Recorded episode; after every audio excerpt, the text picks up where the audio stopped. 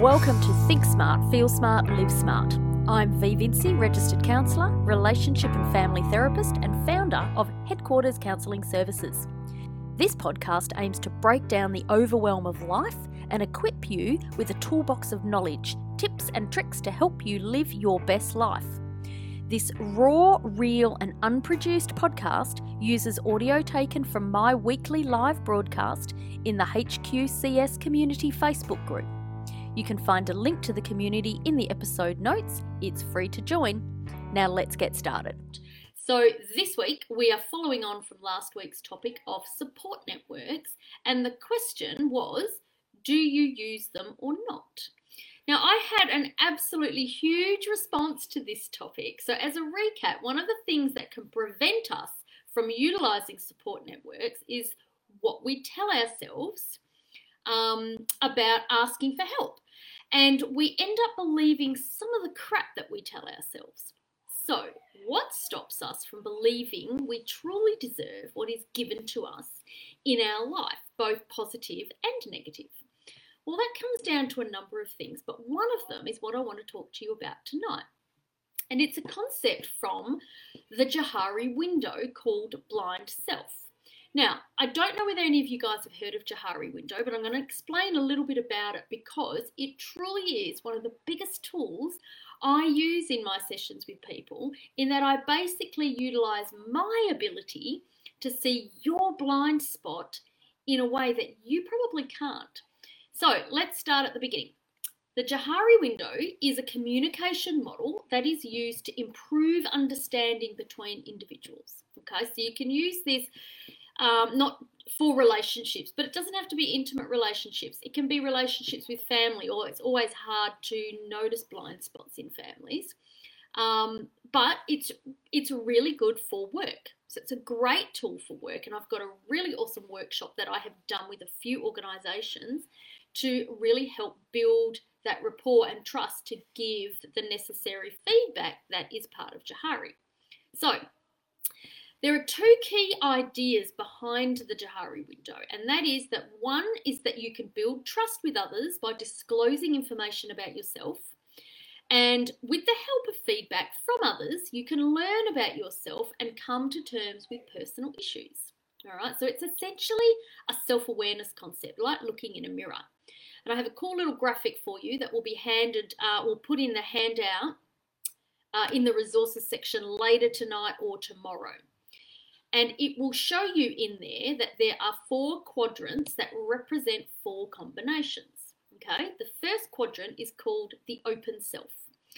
This is titled, it's known to you and it's known to others. So it's information that is readily available either because they've told you or because you can recognize it and see it. So it will be things like a person's attitude, behavior, emotions, feelings, views, and they'll be known because, like I said, you've either told someone yourself or you can notice someone's behaviors. That's how we all know when someone's shitty and they've walked in the room without saying a word. It's because they've told us without saying a word. Okay? Then we've got another area called the hidden area. This one is entitled Known to Me but Unknown to Anybody Else. Okay, so that's where it's information that I will keep from others. It's personal information. It doesn't have to be secretive, but it's just personal information which you feel reluctant to reveal and can include feelings um, or past experiences or fears or secrets. Okay. The next area is called an unknown area. And this is when you will look at this one, this one's a confusing one because it says unknown to you and unknown to others. And everyone goes, Really? She's made a typo. No, I didn't make a typo. Basically, communication actually very rarely exists in this area, and that's simply because of the fact that both parties are unaware of it. It can be looked at as potential growth. Or lately, something that has come up for me being you don't know what you don't know yet. For example, in this tech world, I am completely a tech retard. Seriously, and I get so annoyed at myself, but I simply don't know what I don't know. Now, that goes directly into that space. It's also the opportunity where, when we get sick of not knowing something, or when we get sick of a particular behavior that keeps on happening and we don't know, it's when you come to someone like me, or you go and, or somebody tells you and says, Listen here, buddy, this is what the problem is. And you're like, What the hell? But that's what it is. It's the ability to grow spiritually, um, mentally, intellectually, all those things. So it's potential. And I really think it's a cool area. But when you first become aware of it, it's not such a cool idea because you think, oh my God, I'm never going to know everything, or I don't want to know everything. So it is a bit of a catch 22, but it's a really cool little thing to, to be aware of. The next one, the last one, of course, where no guesses here, is the blind self or the blind spot. This is what we're going to be looking at tonight because it's known to others but unknown to you. So, this is information that others know in a group that you will be unaware of. But in saying that, others can interpret you differently than you expect, and this is because they see something that you don't. It's all those things that some people have the courage to um, hang on. It's all those things that some people have the courage to say to your face, bless them if they do it well, and those who don't have the courage say it behind your back. The key to the blind spot is that once you become aware of it existing, then it goes into a different space, and from there, you can choose what to do with it. For example, my tech tardness is now being outsourced, and as I have finally realised, not only do I not get it, I don't want to. Amen to that. Anyhow, what's the goal? What is the goal? The ultimate goal of Johari is to enlarge the open area. This is the open self. This is the part that you know about yourself and others know about yourself without disclosing information that is too personal. So even though all four quadrants are there, and you'll see in the graphic that what you what the first graphic will show you that the quadrants are enlarged or smaller in different areas. We want them to all exist. We can't enlarge one at the expense of another. So just because the blinds we might start to learn about ourselves, that blind spot will essentially get smaller, but it ain't going to disappear because there's always shit you're going to learn about yourself. And to be honest, if you stop learning, you're dead. It's not going to help you. You want to keep learning. All right? So, the open area is the most important quadrant as generally the more your people know about you, and when I say your people, that can be your work people, it can be your um, family people, your chosen family people, your tribe, basically, your people. The more your people know about you and they know about each other, the more productive, cooperative, and effective everything will be when you work together. Now, when I talk about this sometimes with intimate couples, they go, Well, we don't have to work together. And I said, uh, Excuse me, you do. Because I often say to my couples, You guys are the CEOs of your corporation right? And if you are the CEOs of a corporation and your little workers are your kids, then you've got to be on the same page and you've got to work harmoniously together to make that shit work because otherwise it just falls apart. All right. So, why is it important to uncover the blind spots? I probably just gave you a hint. It increases your self awareness and helps you live in greater alignment with who you truly are. And we will be chatting more about that next week. So, the process of enlarging the open area is called self disclosure. And it's a give and take process that takes place between you and the people that you're interacting with. As you share information, your open area expands vertically and your hidden area gets smaller. All right, it's never going to disappear because you're never going to tell everyone everything. Um, and that's good that's a good thing you know there's some personal stuff that you don't have to share you don't have to share those things about yourself. But what we find is that when people start to become afraid to share they stop sharing the good stuff and then it becomes isolating all right? And that leads us to not want to reach out to our um, support networks. It's one of those things. So we have to look at how can we be open So, at first glance, the Johari window can look like it's complete, but it's actually really easy to understand with a little effort because it provides a really good visual reference that people can use to look at their own character and it illustrates the importance of sharing, being open, and accepting feedback from others. And that's really important. We're going to talk about that. People who have a large open area are usually pretty easy to talk to. They communicate honestly and openly with others and they get along well within a group.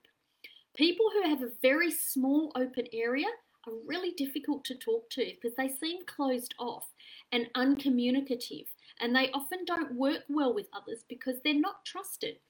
It's not because they're bad people, it's they just have hidden too much of themselves that nobody gets to know who they really are. Other people might have a really large blind area with many issues that they haven't identified or dealt with. However, others can see those issues really clearly.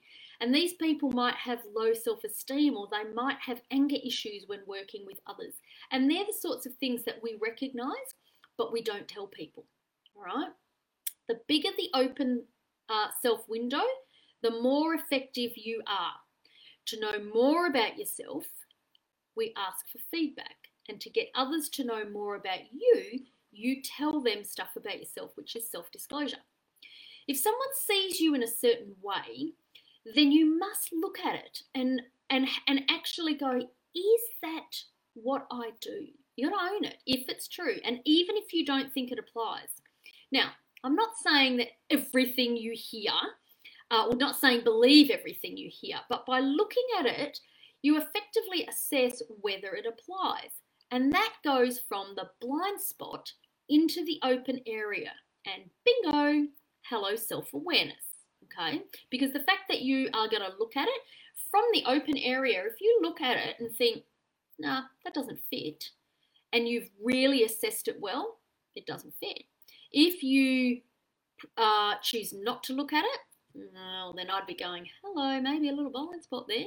So, when we argue with our partners, we know well how they look and sound, and probably could write a book about it, or at least a pamphlet. But we never think about how we look and sound when our partners are resentful, angry, anxious, or withdrawn. We don't think of how likely it is that they perceive us at that moment to be rejecting or condescending or manipulative, controlling, or selfish. So, in short, we have major blind spots when it comes to emotional interactions, and that's where you're going to see them most. And just because you're at work doesn't mean you don't have emotional interactions, which is why this is a really cool tool at work. But obviously, most likely, you're going to have emotional interactions at home.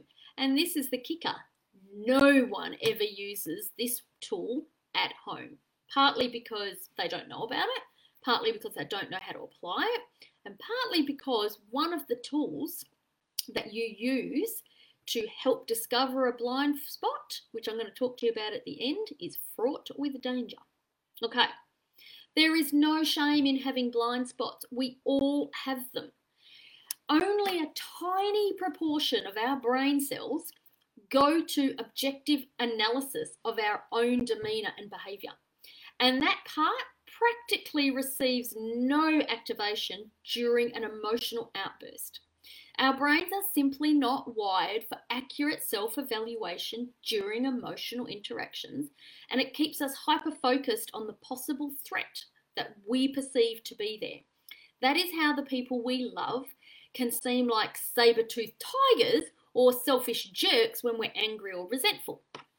Now, it's absolutely vital to identify blind spots and own them without being defensive and adjust behaviour to compensate for them.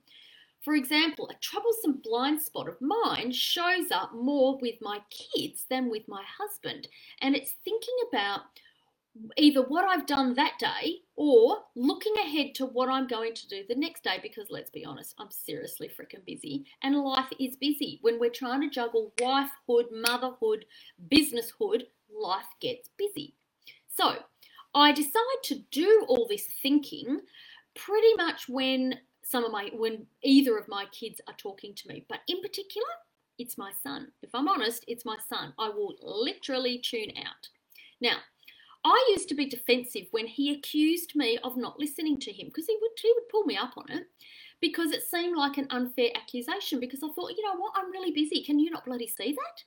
But the reality is, is that recognizing that I was becoming defensive indicated that he was right. How annoying. And then I had to look at, well, why do I do this? And the honest truth, the things he loves to talk about, I absolutely have no connection to.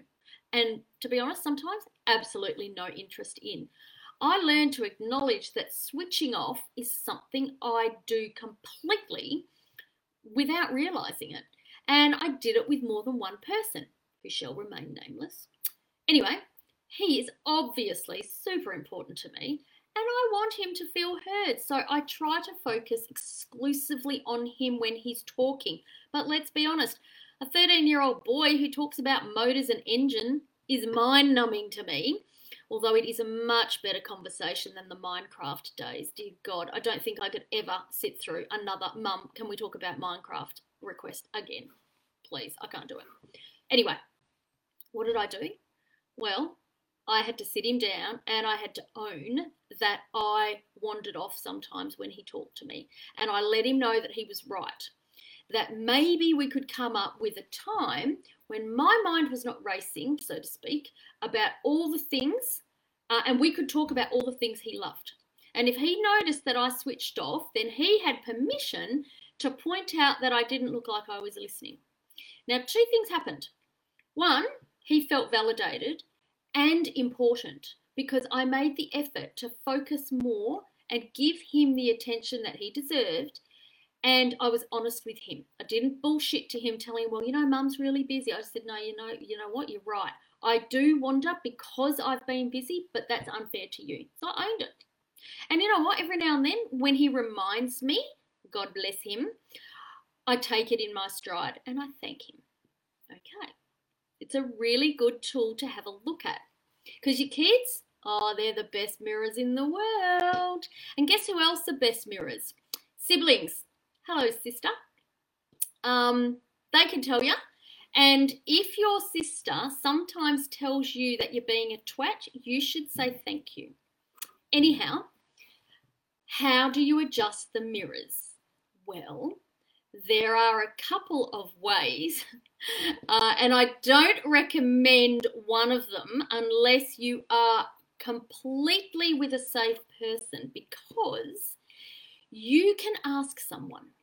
Yep, like I said, this one can be fraught with danger, especially when you start to become aware. So leave that to someone like me who promises to hold your heart while I gently kick your ass. The best strategy for reducing your blind spots is to use the reactions of your partner as an aid, like a rear and side view mirror. If you believe that your partner is acting selfishly, then you've got to ask yourself if you are coming off the same way. If you believe that your partner is condescending or disrespectful, ask yourself if you are being respectful and open to his or her perspective. If you believe that your partner is devoid of compassion and caring, ask yourself if you are compassionate and caring at that moment in time. If you believe that your partner is attacking, ask yourself if you're disrespecting him or her, at least in your head anyway. Because you know what? Even when you're standing there, and we've all done it, and my husband will do this, and I'll go, he'll go, You're not listening to me. And I'll go, Okay, just listen to me. But in my head, what am I saying? Hurry up, you're fucking pain in my ass. He knows. He hears it. He feels it. He sees it. Now, the questions above are especially important if you think your partner is acting like a jerk. Because if you react like a jerk, then what does that make you? And if you react to toddler brain with toddler brain behavior, where does that leave you? Adjusting blind spots in an emotional interaction has to be intentional. You're most likely not going to be able to do it at the moment in time. But rather than go and stew and sit on all the crappy things they've said or done, maybe you could use that opportunity to go, you know what? Because you're going to have my ridiculous voice in your head going, oh shit, bloody V told me that maybe I need to look at myself. hello, have a look. You don't have to tell anyone, just start to have a look. Because if you drive on autopilot on the road or in your relationships and you fail to check your blind spots, it leads to disaster on both fronts. Putting a little care and effort into adjusting them will get you where you want to go safely and efficiently. And if you don't have a partner, you can do this technique with a really, really close friend who is trusted. Okay. I've got an article that I am going to post as well, probably tomorrow, and it talks about how somebody did do that. What if your partner is the most patient man on earth? Is he accepting my crap because it's easier? Uh, I have that problem as well. Sometimes, sometimes they just let our blind spots go. And you know what? That's that is absolutely the definition of love. But if your blind spot is continually justified or allowed to go, well, then it's just justifying really shit behavior. And if you don't want to justify it in other people, then you need to own and look at yourself. This is why the blind spot, looking at the blind spot for yourself, is particularly powerful because no one's thrown it at you, which you're more likely to resist. Okay. Um, but there is there is safety in doing in doing it with someone who can help you do it. All right. And and counselors and therapists, we're trained to have a look at those things. I often say to people, I listen to what is not being said. All right. So it's like a little jumbolator in my head. Have a go at finding any blind spots this week. All right, now I'm going to give you a couple of examples of how blind spots can appear in, in personal rear vision mirrors. All right, we all know how the blind spot appears in um, uh, on the car next to you. You know, you've got your Holden on one side and your Ford on the other. This one, where emotionally you can have a look and you go, right, how, what would it look like? So here's a couple of examples. Continually running late for appointments I bet you there's a few people that have gone, What? Love this one. Valuing being right over being effective. Have a think about that. There's a lot of people that need to be right, even though it doesn't make it effective. Saying yes to people in your life when you really want to say no. Continuously, people, you would not believe how many people come into me and they cannot say no. They cannot say no. And I've got a really, really cool. Um, there are actually five ways to say no. Now, if anyone wants to hear the five ways to say no, send me a message because I'll just make that into another little session for you because it's really, really interesting. Now, one of the other things, you don't see or realize the impact you have on other people. If you've got people from different places going, listen, you know, you you really hurt such and such, or you know someone su- such and such was upset. You've got to have it, and you're going really. Why? Why are they so upset by me? You need to look at that. It's a little blind spot that you're not seeing. Continually becoming impatient when when changes in your life don't happen as fast as you like or the way you like. That's that's a blind spot. Not standing up for yourself in conversations because you don't like conflict. Accomplishing something you really want and then throwing it all away because you think you don't deserve it. We covered a little bit of this earlier uh, in our sessions when people did all this work and then still feel bad that they feel good. It's a meta emotion. So go back and have a look at meta emotions if you want. Uh, and this one, settling for a less than for less than what you really want in your life because you think you're not worth it. They're little blind spots. Now, as I said earlier, the team are going to pop in a graphic in the resources section. So keep an eye out. I've also going to attach this really good article that was written about the blind spot. It's it's a really cool technique and I really like the way he did it. And what you'll notice is that he works on the concept of work, getting feedback from people in his life but I love the way he really focuses on getting that feedback from people who are safe. Okay, so I cannot stress enough that there must be safety in those people. If you are hesitant about that, don't do it.